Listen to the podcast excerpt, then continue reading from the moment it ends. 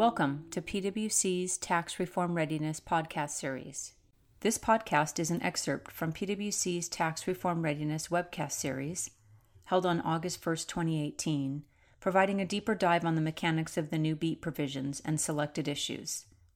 The panelists for the webcast were Alex Falashko, a PwC tax principal focusing on international tax issues, specifically value chain transformation, Catherine O'Brien, a PwC tax principal focusing on transfer pricing issues, Christy Turgeon, a PwC tax principal focusing on accounting method issues, and Oren Penn, a PwC tax principal focusing on international tax issues. This excerpt from our Tax Reform Readiness webcast consists of a general discussion among the panelists, providing a quick recap of the fundamental architecture of the BEAT provision and offer some common themes and observations that are beginning to emerge since enactment. Have a listen.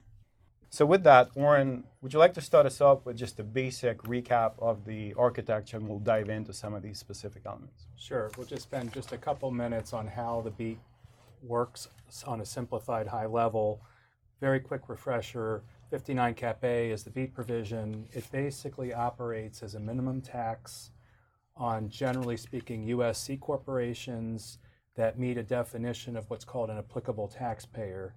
And the, the min tax is designed to um, operate as uh, an adjustment to the, ta- the regular taxable income of the taxpayer, adjusting for things um, like uh, base erosion payments to foreign related parties, as well as a percentage of NOL carryovers uh, that in effect represent base erosion amounts as well. It's a complicated uh, formula, it's a multi step formula you take, but ultimately the min tax is keyed off of what's called a base erosion minimum tax ta- base erosion minimum tax amount uh, and you, you, you compare two different amounts. You take a percentage of what's called modified taxable income. For most years, most taxpayers, the percentage is 10%, 5% for the first year, floats up to 12.5% for years after 2025. But most cases, we're talking about 10% of modified taxable income. Modified taxable income is essentially adjusting uh, the regular taxable income for these base erosion uh, amounts, um, and you take that that amount and compare it against what the taxpayer's regular tax liability is, less certain credits like foreign tax credits. And so, if the 10% modified taxable amount is higher than the regular tax amount, that excess is the BEAT tax, is the is the top-up tax. Um, and so this is a year by year snapshot calculation, unlike other uh, code provisions. There's no carryovers. You just do the calculation. Um, and, and, really, the questions are there's two key provisions. Number one, what is an applicable taxpayer that tells you whether you're in the provisions? And second, what is modified taxable income? Because that tells you how to do the BEAT calculation. Um, and, and, you apply these definitions again on annual basis. Um, an applicable taxpayer, generally speaking, is a C corp, typically U.S. C corp that meets a gross receipts and a base erosion threshold. The gross receipts test is looking at a prior three year tax period to see whether, on average, you have gross receipts in excess of 500 million, so larger taxpayers. Uh, the base erosion per- percentage is, is looking to see whether your base erosion amounts represent a sufficient percentage of your overall deductions. It's set at 3% for most taxpayers. Some industries, like banks, uh, have a somewhat lower threshold at 2%. Um, that's, so that's one key definition. Modified taxable income is another key definition. It basically is taking regular taxable income and adjusting it uh, and determining it without regard to base erosion tax benefits for base erosion payments, as well as um, uh, the base erosion percentage of NOL carryovers. And there's some debate over how you make that, that calculation. Do you add it back to, from regular taxable right. income, or do you recompute without those uh, amounts. Um, but we'll, for purposes of this webcast, we'll assume that will be addressed at some point, but we'll, we'll take a simpler And the ad, difference can be approach. quite dramatic between those two approaches. Very much so. In, um, and so this modified taxable income concept, Oren, like what I've seen so far is the higher that number, the higher the likelihood, if you're to the extent you're applicable taxpayer base eroding payments, the higher your beat liability would be. So that's the one number that just keeps jumping up for. And plus, the theme here is that you know, to the extent the taxpayer has their profits down for regular tax purposes, the beat is going to hit them harder. Yeah. And unlike other provisions like 163J, there's really no relief valve. There's no carryovers, so it is what it is for any particular year. If you're hit and your profits are down, typically you're going to be hit hard. That's a great point. What, what about on the, on the following page? I think we have some pointers on uh, base eroding payments. Can Yeah. you speak some to like which are or are not Yeah. uh, base eroding payments? Yeah, it's a very broad category of what is a base erosion payment. It's basically anything that's deductible, um, paid or accrued to a foreign related party that's considered a deduction. And that's why we have some specialists here to tell us what's a deduction and what is not a deduction. Um, but if it is a deduction, it's thrown into the base erosion uh, and B calculation. Uh, there's other categories as well. That's probably the broadest category. Um, so that's in, but there are some outs, so to speak, depending on uh, what type of payment we're talking about. So if it's not a deduction, but it's a reduction from gross receipts, cost of goods sold, or amounts capitalized in inventory, such as uh, uh, under 263 Cap A and other provisions, it's technically not a deduction. It could be out.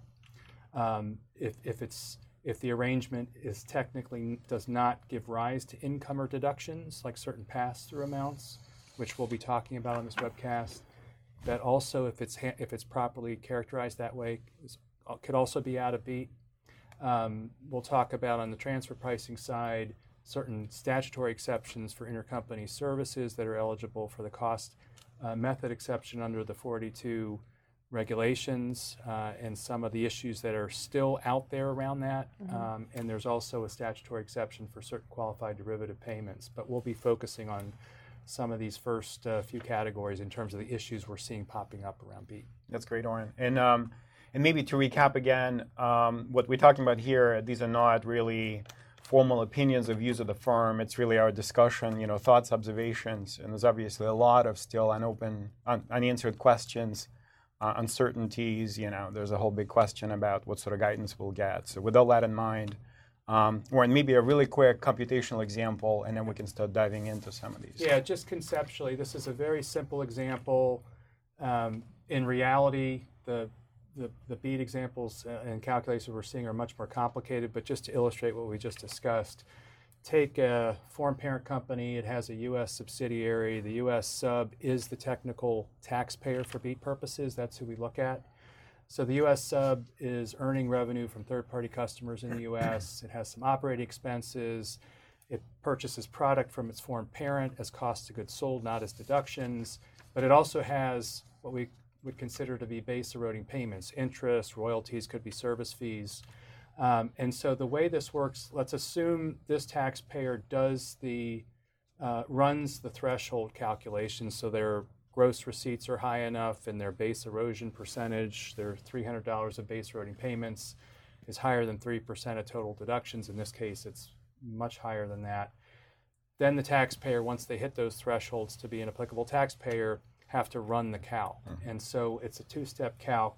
You first take your percentage, 10% of modified taxable income. So if we take an add back approach, regular taxable income in this example is 100 and you have $300 of base eroding payments you add that back to get to 400 of modified taxable income apply 10% to that uh, that gives you 40 as your initial number that you're going to compare against taxpayer in this case has regular tax of 21 so since 40 uh, is greater than 21, the difference, 19, is your top-up tax, is your beat tax. Yeah. And, and so it's effectively operating to apply a top-up tax, even though in this case, the, the payments might be going to a foreign jurisdiction that has a very high tax rate.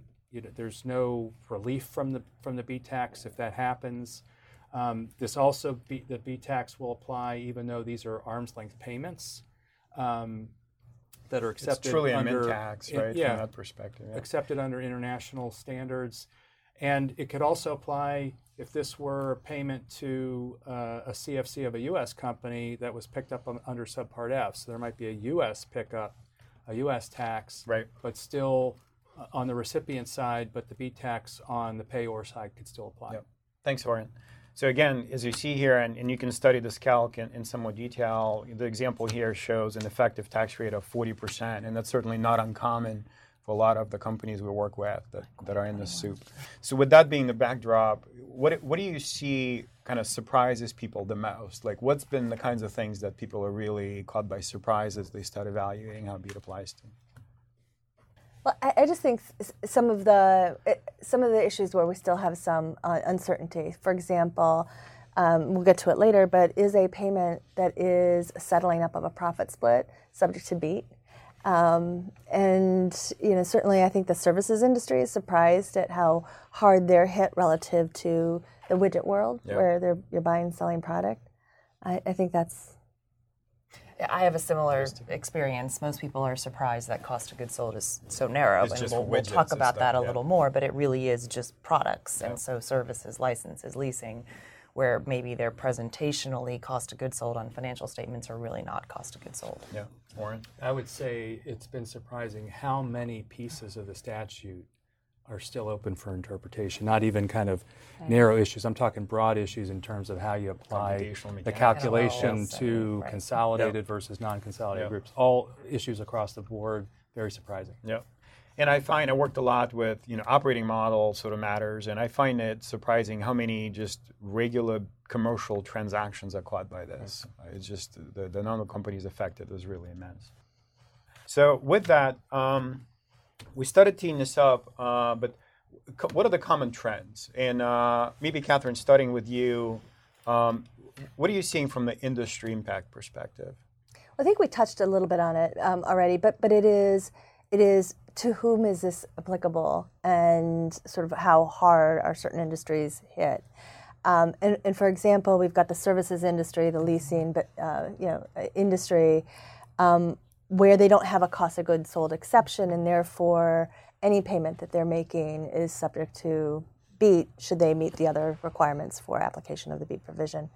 So that um, whether that's intentionally yeah, sort of to operate that way or it was incidental, in, in any event, I think there's um, kind of surprise and, and conversations that are ongoing with regard to that. I think it's also the financial services sector. We have um, discovered that the inbounds in the financial services sector are quite heavily hit. Um, outbounds, again, depends on how you define a lot of these um, open issues, mm-hmm. Um, but but they um, widely use the profit split methodology, and so to the extent that any settlement under a profit split is treated as a beat payment, that's a big deal and whether that's consistent with policy again mm-hmm. is, is something that I think remains to be seen. And sort of one other is is the health in industry or anybody who's got maybe IP owned here in the U.S. where R and D is taking place offshore. Those payments for R and D wouldn't be subject to some of the exceptions that are otherwise found in in the um, statute, and so We've certainly seen that with our pharmaceuticals and contract right. research organizations where the clinical trials are typically done outside the US. That's right. Um, so that's great. That's from the industry standpoint. Um, the second sort of common trend here is impact on common operating models. You know, what I see is, and you mentioned, you know, obviously services companies seem to be disproportionately hit by this, impacted by this, but even the products companies and sort of counterintuitive, but companies that may have older IP owned in the US, but just because of their business model, they intend to do a lot of development, innovation globally outside the US, mm-hmm. finding themselves being subject to BEAT because of those compensating payments and not subject to SCM exception, right? Um, other common models, and we'll give some examples later on about how some of these rules apply, but very, very common for inbounds and outbounds just across industry spectrum to settle intercompany payments using sort of a clearinghouse or clearing account mm-hmm. that's attached to a general ledger of a U.S. corporation. It seems to put them at least. There's a big question whether those payments coming in, going out, in fact, remittances that are caught by BEAT. Um, another example we'll, we'll unpack a little bit is uh, global contracting models, which mm-hmm. is very, very common in a number of industries. And how do you deal with those? And again, where, say, U.S. company contracts globally, but then compensates affiliates around the world for provision of services. So some really, really common business models which we're finding a lot of our clients in just because that's where the industry evolved and sort of that's the world we live in, but nevertheless is being quiet. Um, Christy, what about you uh, from the character and sort of characterization? Of, I, I think um, we've definitely seen a lot of activity and questions and concerns with clients that are getting hit with beat that didn't anticipate it and are very interested in doing what they can to get out. And I think, as I mentioned, the first question that usually comes to me is Am I in this cost of goods sold exception? Um, and there are some clients that clearly are in cost of goods sold, and then how much can you include in cost of goods sold? And we'll talk about that. There is Yep. some wiggle room to maybe include more costs than currently clients are including. Yep. Um, if you're not in cost of goods sold, which is a lot of who we're finding are people that are concerned about beat, um, like the licensing or leases or uh, you know intangibles uh, where you don't fit in cost of goods sold, then the companies are looking at what other options do you have possibly so that the payment is not a deduction but just a pass-through cost. And there's a lot of theories and we'll explore some later um, that if you're an agent you're a conduit you're just getting cost as a reimbursement you're sharing revenue you know all of these theories which all go into do you have an accession to wealth under section 61 they're all very fact specific um, and may require you know you to relook at your contracts but um, that's generally what we're spending a lot of time on. Yeah. Oren what about what trend have you seen? Yeah, on the inbound side, it's it's across all the industries. So a lot of the same issues we're going to be talking about Yeah. apply just based on their operating models. Um, they tend to use debt, um, and so they're looking to see how to shift intercompany to external debt for B purposes. Yeah.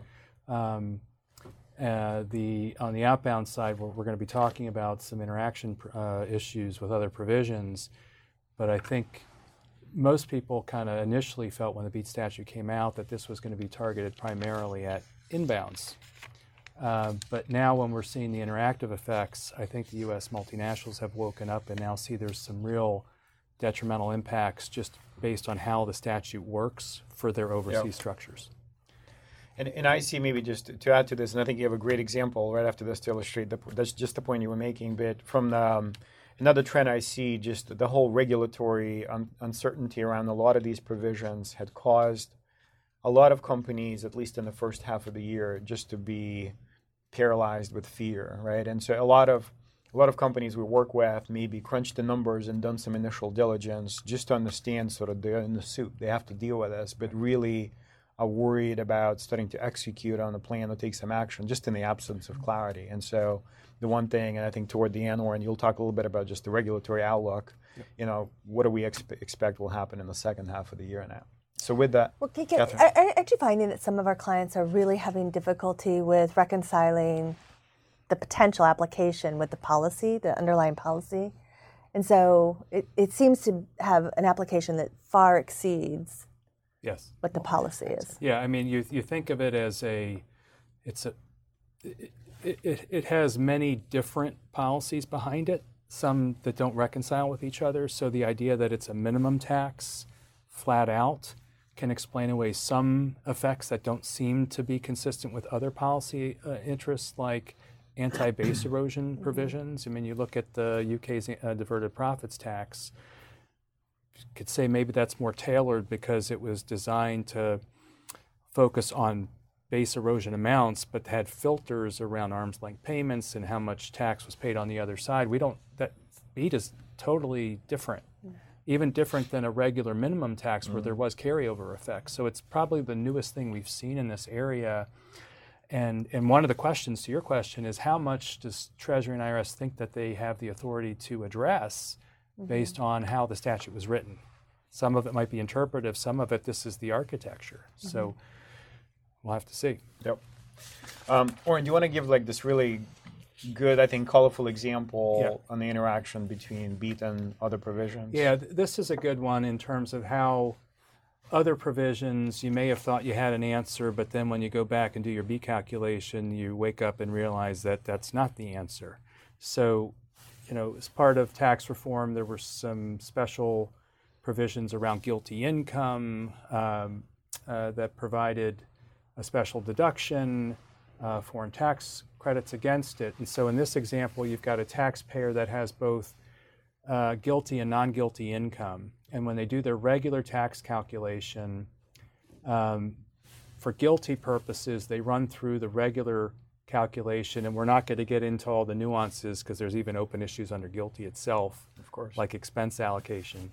Um, but let's assume that taxpayer does its GILTI calculation and determines that there's no it's the the income is sufficiently high taxed abroad so that they can offset fully the any any U.S. tax on the GILTI income would be fully offset by foreign tax credits. So zero U.S. tax liability on the GILTI income, which just leaves the taxpayer paying uh, the 21% rate on whatever's left over. In this case, it's $100. So they pay $21 on for regular tax purposes. Let's again assume the, the, ta- the U.S. taxpayer meets the thresholds, now has to run the, the BEAT calculation. The problem with the way the statute's drafted is it does not, when you're doing the comparison, the 10% of modified taxable income against regular tax, they back out credits like foreign tax credits, which means when you're doing the b calculation, you don't get the benefit of those foreign tax credits when you're figuring out what your top up tax is. So on, on the last column here, when you're doing the b calculation, you're basically throwing all of the taxable income back in, including the GILTI income. We're assuming we're doing add back approach. In this case, we've got $100 of base erosion tax benefits. So we add that back to come to a modified taxable income number of 550. You take 50% of that, that's 55. And you compare that against the regular tax of 21, you've got a BEAT tax, mm-hmm. right? Of $34 that 34 is 99% related to, the, to basically a top-up tax on the GILTI income yep. that was fully offset for, with credits for regular tax purposes, but no offset with credits for BEAT purposes. So some a lot of U.S. multinationals that are going to be doing their GILTI calculations and may find, you know, that they and almost every U.S. MNC has GILTI. It's going right? to have so GILTI. this applies, yeah. And they think they have an answer under yep. GILTI. They're going to. Many are finding out that we're going to have to run a second filter and determine we're going to have a top-up tax yep. on our GILTI income. That that was a big surprise. Was it intended? Did they think about it? You know. And back to your point about it's not BEAT is not just an inbound tax. Well, uh, U.S. outbounds can actually fare a lot worse because of this effect. Exactly. In fact, we're getting many more questions yep. from U.S. multinationals in light of some of these interactive effects. Yep. That's great. Thank you, Oren. Thank you for listening to this podcast. If you would like more information about this topic, please email the participants. Their email addresses can be found in the description of this episode. Thank you.